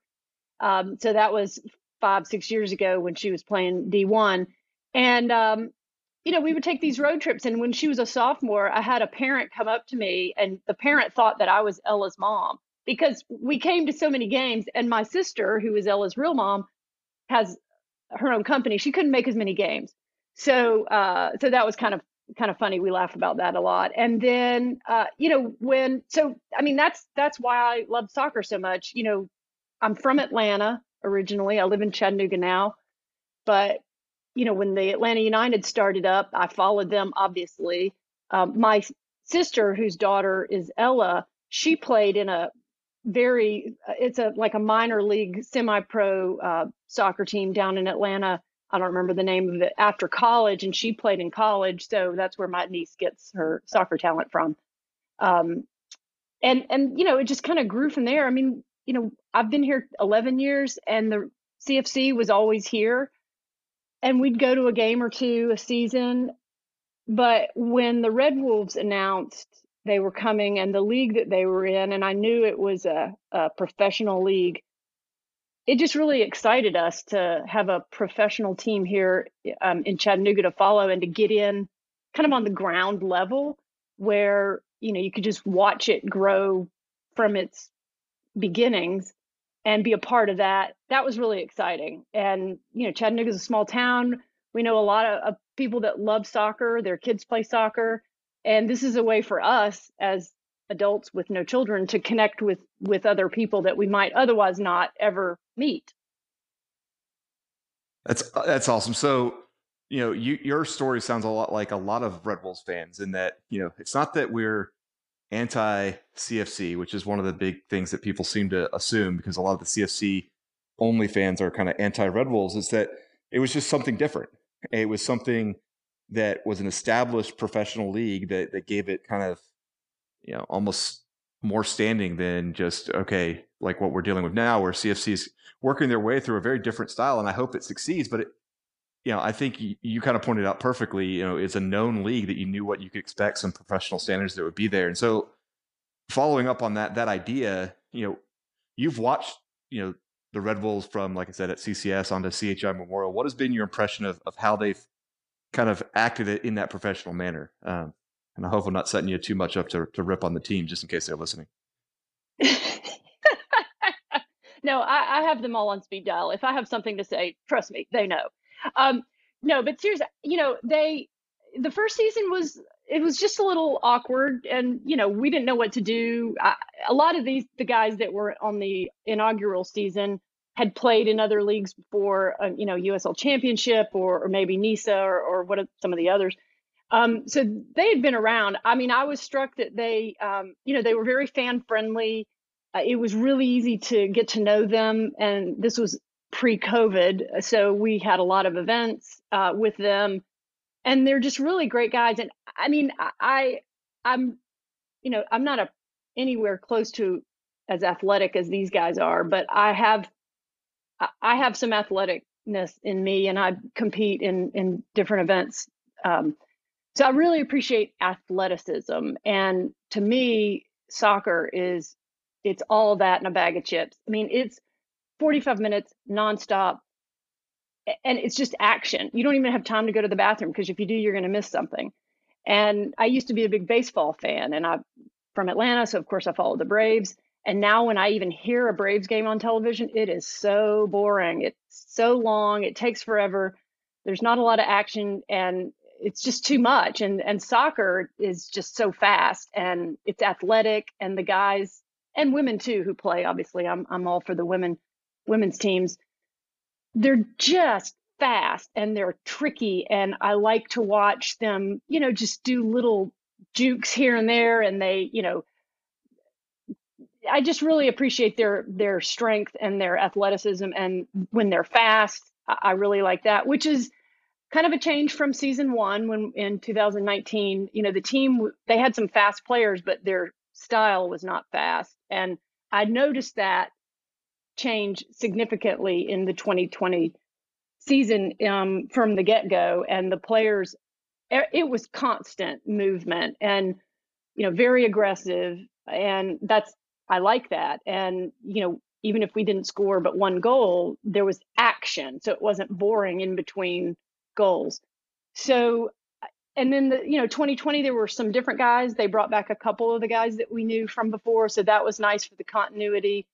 Um, and all the guys, they're just you know to come to drop everything and move to a strange place. Chattanooga, half of them probably didn't even know where it was on the map when they got signed. Um, that dedication to me, and I, I, just appreciate that in a person and an athlete to be that committed to a job where they're not making a lot of money, um, but to move and and spend you know nine months in a city that they don't know. And I think a lot of them assimilated really well and ended up really really enjoying it here. Um, at least I hope that's true. That's what I heard. But yeah, I, I think the teams fit in great. And I would argue that that's one of the advantages that Chattanooga does have is that when people come to our city, they fall they end up falling in love with the city as well um, from player standpoint. I mean, if you look historically, even at USL Championship, you don't typically have a lot of players that will be there for more more than maybe at most two years, and we're seeing a number that are coming back for that third year. And I think you know part of that is those are players that have a, a longer connection to Coach Obleda than than maybe traditionally you would have as, as he coached some of these guys in their youth or or they knew him through the youth program. So I think that gives them a little bit more confidence in in what they're signing on for. But I think the city helps with that. I mean, just full disc- full disclosure, like uh, I'm not from here either originally, and you know th- this is one of those towns that once you get to know it, you start to really realize there's a lot that this offers on top of just you know the great facilities that the Red Wolves are putting together. Um, so let me ask you a question that somewhat falls online with that. One of the things that you have done, and you kind of reference this with your your time following Ella around, is you get an opportunity to go on the road a lot, and you've actually done that with with the Red Wolves. So I'm just going to be more specific on this. I mean, I know you've been to a lot like a lot of different locations. Which one of those road games was probably your favorite venue to go to? Um, well, the first road game we ever did was in 2019. It was in Greenville, and that always has stuck out to us because the people at Greenville were so nice, and you know, there was no. It just was a. It was a really enjoyable experience. I think there were some other Red Wolf fans that were there, but it was probably one of the first games of their their existence, and so we didn't know each other. Um, but th- the people there were so nice, and then you know, in 2020, when Greenville came here to our new stadium, our seats are, you, you know, where they are. They're like 50 yard line. We're like on top. We're on the row, fourth row. At least this season we were. And we, you know, we give the coaches a hard time. We give the other side a hard time, and we're right near the the visitors bench. And the Greenville coach, um, after the game, he was so nice to us. You know, we t- keep it clean to the extent that we can. Of course, there was one instance where the other side was not so nice to me, um, Statesboro and um, so we gave it right back to him. But the coach from Greenville was so nice. And he said, "Gosh, you're you fans are great. I, you know, really appreciate going on the road and having fans that are so into soccer like you guys are." So that always stands out in all of our road trips. But I'll tell you, the the most fun trip we've done was this year. It was the last game of the season for us, and it was in Richmond and I hated the stadium and I hated the setup, the seats. It's a what is it, a baseball field or something? It just doesn't look right. But we beat them and it was awesome to be there. I think we were there from Chattanooga. Um, I think um, two other families were there, but it was just us and the rest of the Richmond fans. And know, they were not rude, but they weren't overly friendly either. And then their supporters kind of got it when Marky scored the winning goal in overtime or stoppage time, and he ran right over to that corner and just gave it to him. Um, and that was great. So that was that was the best game I think so far because a we won and b we knocked Richmond out of the playoffs. So Those are my two favorite Which is games. probably, you know, that should be the the fave, right? When you're actually accomplishing, when your team you're following is, is accomplishing something. Like, I get a lot of, if you look at a lot of the other fan groups, they, they've had a lot of events where they've worked together as fans, and that's. And I hope that as the, you know, now that we have a set stadium, and, and hopefully during this upcoming season with some of the uh, advancements with the coronavirus uh, vaccines and such, we'll be able to get back to some form of normalcy I look forward to being able to have tailgates and include those fans that come to visit. Uh, I think that was one of the things that CCS kind of kept us from being able to really fully do, um, which I do think you know caused some tension with some other fan groups because they felt like we didn't really include them like like they were used to. Like you know, it, it's hard to do when you yourself can't even have a tailgate at your own stadium, which is one of the big issues we had at CCS. And one of the issues we had with COVID is you know you, you had to be separated out a certain amount. They really didn't want to have any sort of tailgating in the in the parking lot because of COVID and other things that which totally makes sense, right? Like I'm not criticizing on that, but that's one of the things I look forward to when I when I look at some of the things that that you've seen. Like I, Forward Madison and Richmond had kind of a a, a together kind of uh, you know count and that type of stuff. I think those things are great when fans can get together, hang out, and then when they're in the stadium, give each other hell for for you know that time in the stadium, but do it in a respectful manner that when you're done, you guys can go out and have a beer together and you can give them a hard time for the fact that we scored that winning goal and went over and celebrate in your area. Uh, like that's the ultimate fan standpoint, right? Yeah. Um, so. Yeah, I I agree, and, and I, I do have to say, even even Richmond, you know, no one was ever rude to us. Um, and, and in fact, when we we went to the team bus to you know high five and ring our cowbells after the game, and we were walking back through the stadium and one of the richmond supporter group people came up to us and we were a little uncomfortable because we're like what's going to happen? Because we got our red red wolves gear on and that kind of thing and he was really nice. He goes hey i'm really glad you know you guys came. Congratulations whatever. I'm sorry we lost. And my husband said well you know what we're glad that you're here because if rich if y'all aren't here then we may not have a league. So it's like we need each other to have this this experience and you know for the guys to have teams to play on because otherwise if there wasn't a league one where would these yeah. guys play? So you know they they they weren't rude to us. And, and the only rude experience i've had was with the assistant coach for tormenta um, and it, you know that was just pathetic on his part because yeah. i was just a fan cheering for my team and, and he made it personal and very vulgar um, but anyway yeah yeah, it's one of those things. It's just kind of like, oh, that's, that's just disappointing. Yeah. So let me ask you, kind of, I, I don't, um, as you know, this is the Festivus episode, and we are interviewing a number of fans. We've, we've got a chance to interview some uh, people from the from Biggleswade, which is a running bit for the soccer chat group, which has gotten a lot of us really randomly obsessed with this town in in England. But uh, one of the things that we're asking the fans as we're interviewing is what are the what is it you're hoping to see uh, as we move forward into the next year at the stadium, and this is assuming the COVID restrictions are gone. Okay, let's just assume that's the case that they they managed to get past it. The timing of this, we're, we're past that stage. What are the things you're looking forward to in the stadium, or what are some things you would like to see the the team implement going forward? Um, well, I'd like for them to do more um, fan team events like they did in 2019. You know, there were some small group type things. And then, of course, we had the kit reveal party, which that was a blast. So I'd love for them to do something like this. And I'm going to plug for the Rusty the Red Wolf um, special kit if I could. Um, I think that would oh, be don't give kit. don't give Alex any. No, my husband loves Rusty. Oh my gosh, we if Rusty's going to be there, it makes it that much more exciting for Brian to to come. so, and he loves that he wears a headband. He was concerned he wasn't wearing a mask at one of the uh, last um, shows or the games we went to. I think it was the breast cancer awareness. But anyway, um, so I'd like to do um, party social events to get to know the players. I mean, this year we didn't get to know them as well. I felt like.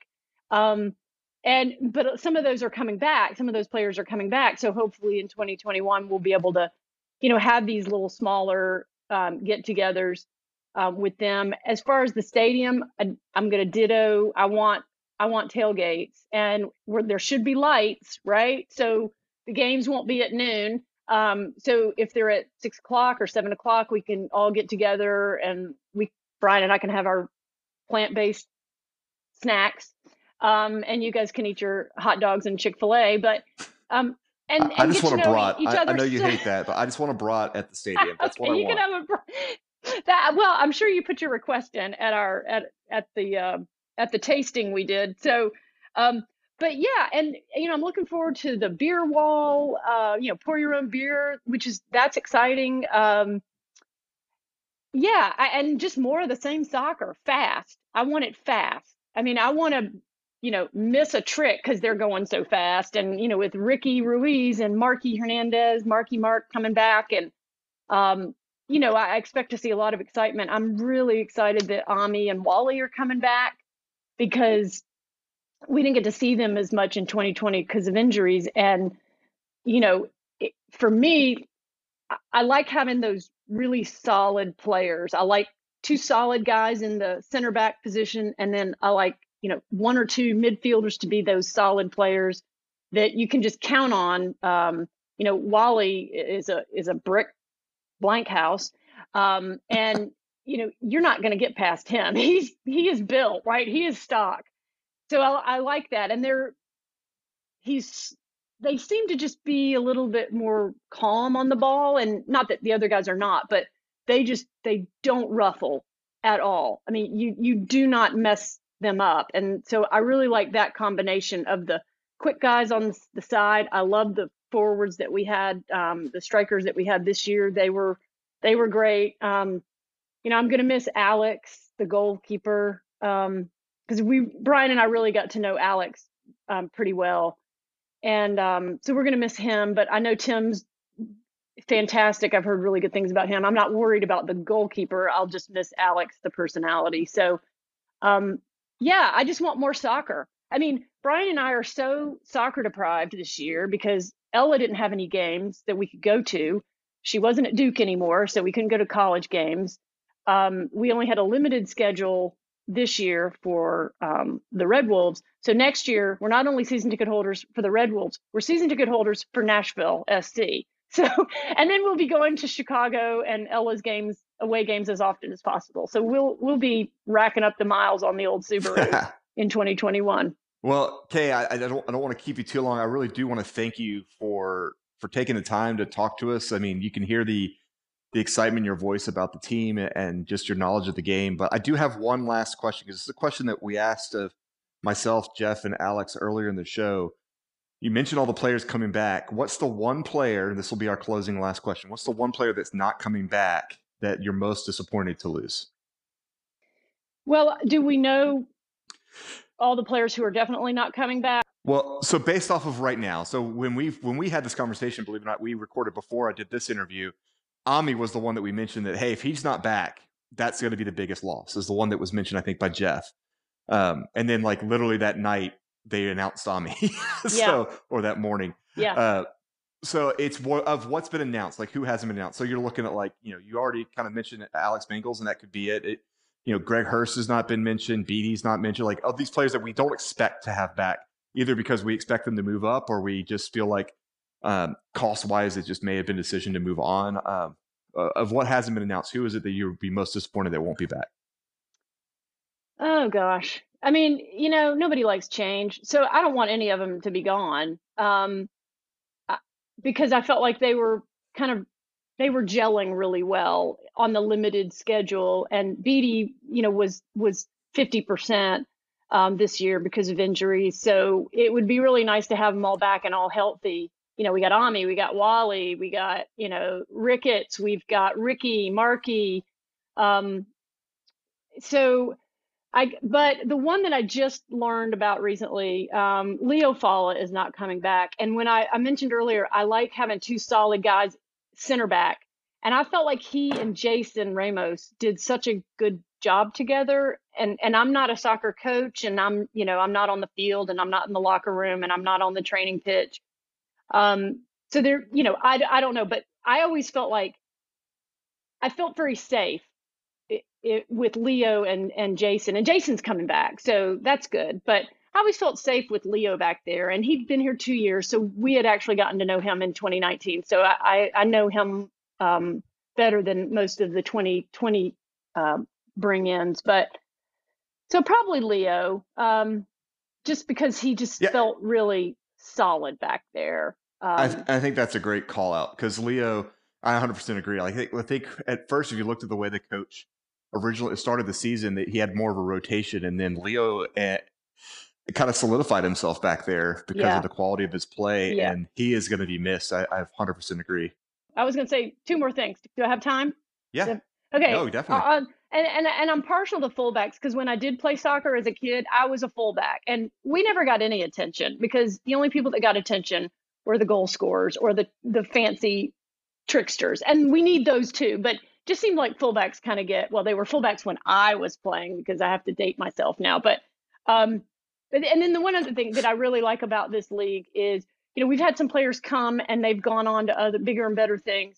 But I just have to mention this. When we went to the the Madison game, it was actually played in Wisconsin, and it was played like within a half a mile of where um, Tony played, Tony Wall, who played for us in 2019, and and he and I still stay in touch.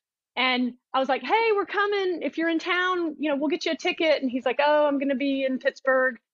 but you should go see my mom. I grew or see see where I grew up. And he gave me the address. Well, after the game, Brian and I went to the address and knocked on the door. And his mom came down and we sat on the porch and talked to his mom for like half an hour. And to me, that was just kind of awesome. that was cool because you know Tony and I we may never see each other again, but we connected. Brian and Tony and I connected in 2019. He's gone, but you know it's just kind of cool because and and Alex is gone and Leo is gone, and if Purse goes somewhere else and Stephen goes somewhere else, we'll know them at these other places, and it's other opportunities for us to follow other teams. And for me, being kind of a, a soccer junkie, but not that knowledgeable about tactics or anything like that, it allows me to kind of get more involved in soccer. And, you know, that's what it's all about. Cause I just, like I said, I love the game. I love the athleticism. I love the guys and the girls that spend a lot of time and money to do this. And to me, it's inspiring and I just really appreciate it. Those are my Yeah, two things. That's awesome. Yeah. Yeah, that's awesome. Yeah. So yeah, so on that note, I'm going to thank you again. And, I didn't uh, cuss. Um, you didn't. So congratulations. I you did better I than me because I think I said an incorrect statement. I'll have to beat myself out when I do the editing. So yeah, I bleeped myself. all right. Well, hey, thanks. No, I mean, thank you, and uh, we look forward to seeing you when the season begins. All right, we are joined by Brendan Dean, one of uh, the mini season ticket holders for the Red Wolves, and he has been uh, a part of the, the supporters group as well as a uh, just a, a heavily um, impact, impactful fan with engagement with players and things like that. So, Brendan, I want to thank you for joining us for a, a quick interview. Yeah, thanks for having me on. Looking forward to it. So we're gonna we're gonna jump right in, Brandon. So give us a little bit of background of what what brought you to being a, a soccer fan as a, a guy who grew up in kind of SEC country football world. Yeah, uh, well, I played soccer when I was young. Uh, I kind of quit playing when I went into high school. You know, everything started American football at that point. Uh, and didn't follow soccer for the longest. And then, and I'm a huge Atlanta sports guy. So when Atlanta United come to town, that's when I picked up back, you know, following MLS and soccer in general. So that's when you know, Atlanta United really is what what stroked the fire there. You know, it's kind of interesting. uh, We we hear that from other fans too. How having an MLS team just two hours away, even with it being two hours away, kind of brought people back to the game. What is it about you know Atlanta United that that that brought your interest back in?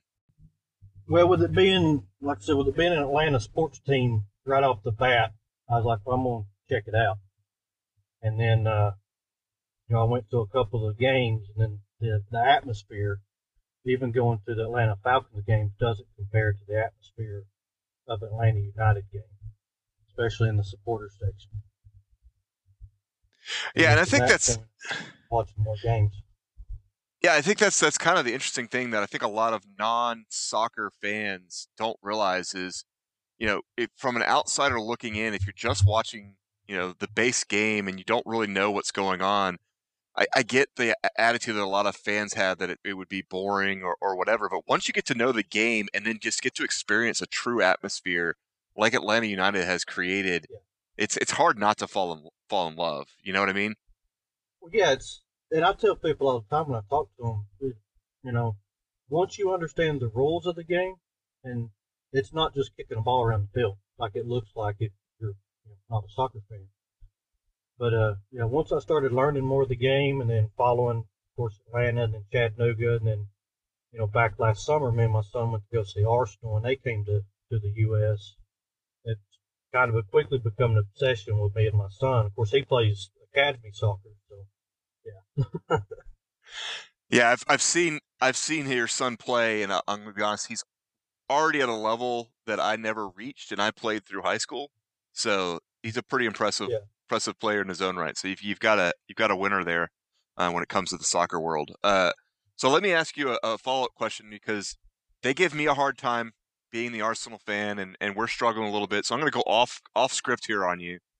Um, do you find this year, looking at the team, does it actually solidify your your fandom by the fact that you're still supporting a team as they've dropped down? Because it seems, for me at least, everyone always gives me a hard time, like, oh, you picked a top, you know, a, a top team or something like that. That's always the thing that they give me, and I'm always like, yeah, if you don't count all the other teams that I follow, I'm always following the top team. But uh, for me, Yeah. it's just like fo- following a, a struggling team. It gives you an appreciation for what we had, right?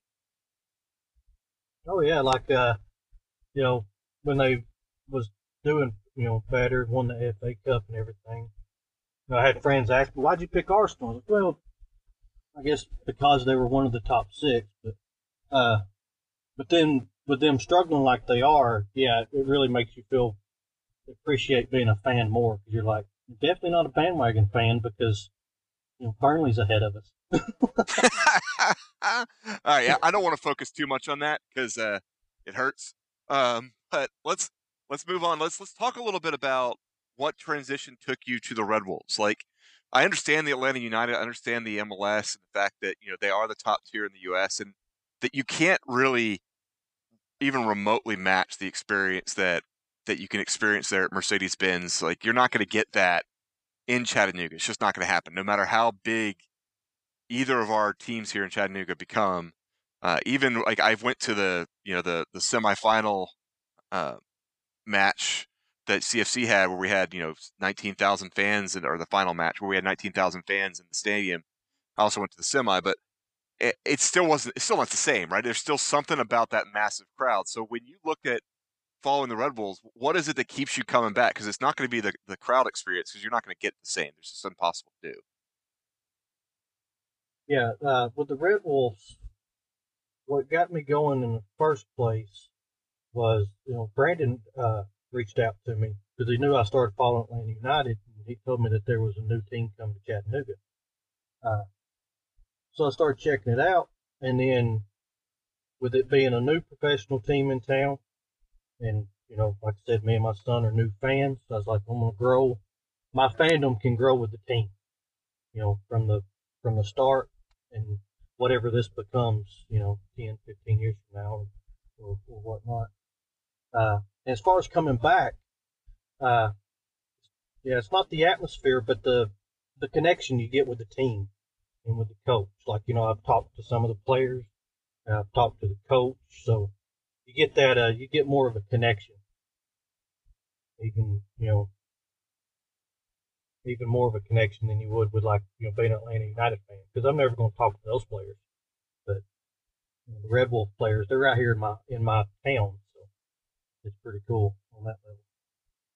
Well, that's kind of one of the things that's, that that I've really liked about Coach Obleda because you know he is the you know, second year of the team, second coach, and he's significantly more approachable than our first year uh, coach. And I, I don't want to throw him under the bus, so I'm just going to refer to him as our first year coach. Um, and that's something I've really appreciated because even with the COVID restrictions, he's made himself accessible whenever possible. Like he still keeps you know the six feet, the mask on, all that stuff, but he's made a point of still keeping it accessible and recognizing that connection with the fans, which I've really appreciated. What is it about him as a coach or his coaching style that you have uh, that you either have enjoyed or that you want to, that you would critique? Uh, his coaching style, I, for starters, I love the energy. Like he's, you know, there's uh you can see it on the field. On the field, you can also see it, you know, off the field. Like he's just an exciting person. Uh, you know, his coaching style and the play style,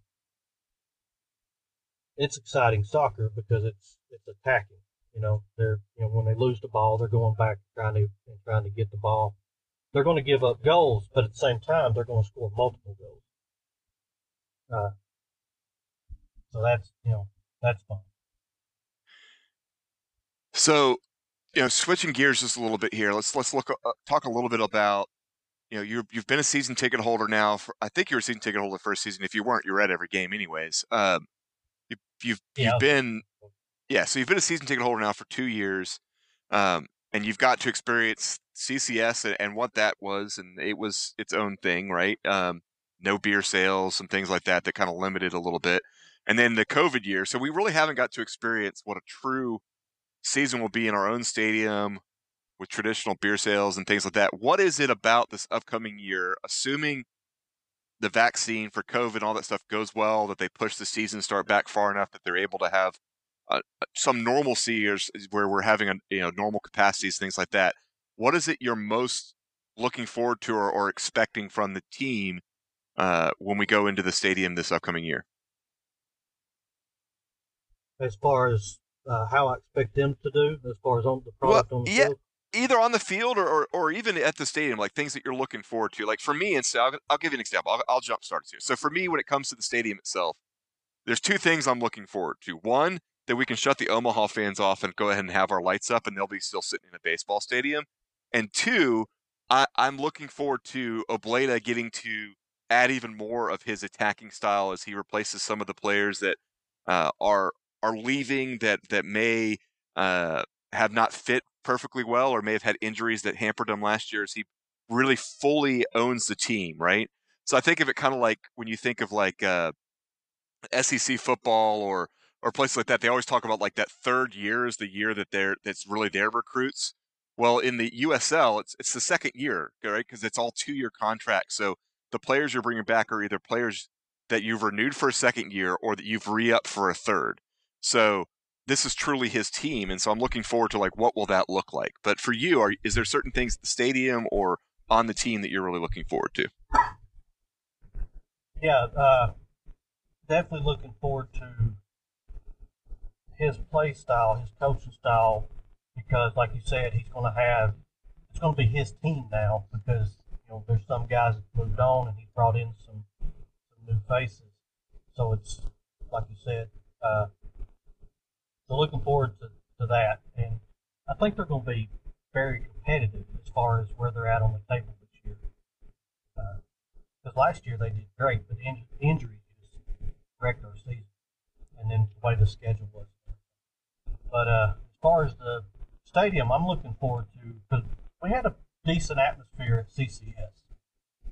You know, with the drums and the, stu- and the supporter section and stuff, and looking forward to being able to tailgate at our stadium Yes. match, and you know, march from the parking lot up and play the drums, sing, and you know, get crazy.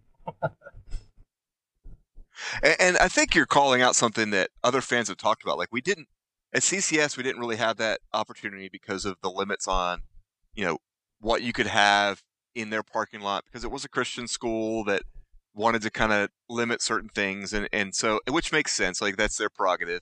And then we have the COVID year where we weren't, where they really wanted us to kind of stay separate as much as you can. And so even though they didn't directly come out and say absolutely no tailgating, we as a supporters group and others decided we're not going to do that just because of the implications that could have.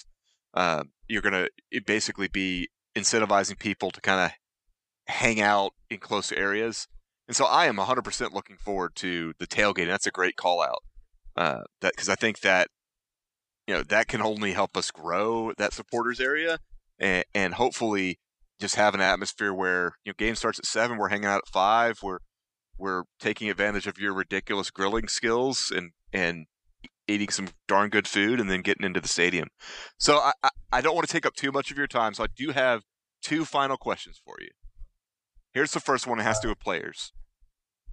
When you look at the players we're, that we've already announced we're bringing back, is there anyone that, that really excites you more than anybody else? as far as the ones we're bringing back, uh, Yeah. Jason Ramos, and uh, of course, when they announced the other day, Tommy Pineda's coming back. So what is it about Ramos? Is it just is it the fact that that he basically calms that that that central defense down? Is that what you're excited about, or is it the fact that he's uh, can score from 40 yards out? Which one is it? It's hard to choose between those two, but I would say it's just the control he has on the back line. But the 40 yard shot, you know, that made the ESPN top 10 was, was pretty damn good. Yeah, agreed. No, All right, so this Uh, that brings me that brings me to my last question for you then. Assuming that the that we're done announcing returning players, and we've actually had a few that have given their Instagram goodbyes, right? Because that's really the only way they can reach out to fans because of you know COVID and all that stuff. Can't really hang out at a bar, right? Um, who is it that you're going to probably miss the most, assuming that they're done announcing returning players? Hmm. Uh, who am I going to miss the most? Uh, Leo Fuller. Uh, I know the easy answer would be Stephen Beatty because he was the captain. But, uh, but yeah, Leo Fuller.